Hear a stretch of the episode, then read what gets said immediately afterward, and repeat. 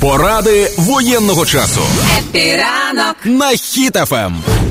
Неповнолітні українці можуть працювати під час війни. Це все абсолютно законно. Тому можете прямо зараз е, підіймати свою дитинку і пінком її з хати. виганяєте на роботу. Да, зараз літні канікули. Є певні умови. Е, підліток може працювати не більш ніж 50 годин на тиждень. Ну це й було, власне, це е, боже, вісім, скільки Так а прикол в тому, що мені здається, людина не може працювати більш ніж 50 годин на тиждень, якщо ти зараз не в ЗСУ. Тому що 50 годин на тиждень це 10 годин в день, якщо ти е, працюєш по будніх днях, прикинь. Або, наприклад, ну 8 годин кожен день впродовж тижня. Тобто.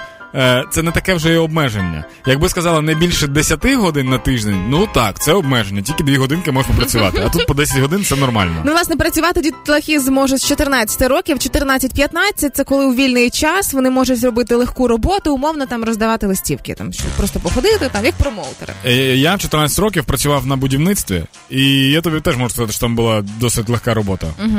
Коли тебе не бачать. А коли бачать, то да, треба вже потягати трохи. 15-16 років підлітки можуть працювати за згодою одного з батьків, а уже з 16 до 18 без обмежень. Тут уже куди захотіли, туди пішли. Мені здається, це супер крута ініціатива, тому що я, наприклад, дуже запізно почав працювати саме на роботі на якоїсь. Тобто в мене до цього були якісь там підробітки.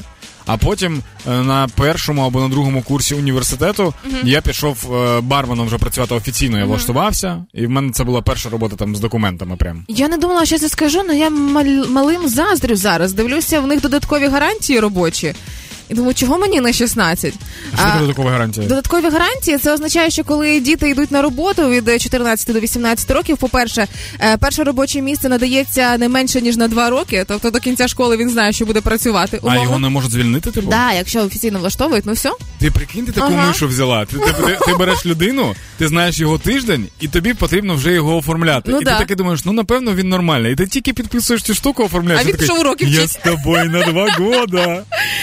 Далі обмеження підстав для звільнення. Менше причин Так. є в законі, щоб звільнити таку людину. І я просто їм заздрю. Прям це реально дуже. Ти розумієш, що в якийсь момент може вивернутися ситуація так, що замість тата в сім'ї годувальником стає старший син, Да, так це дуже крута і він штука, що вирішує, скільки тато буде витрачати на пиво сигарет.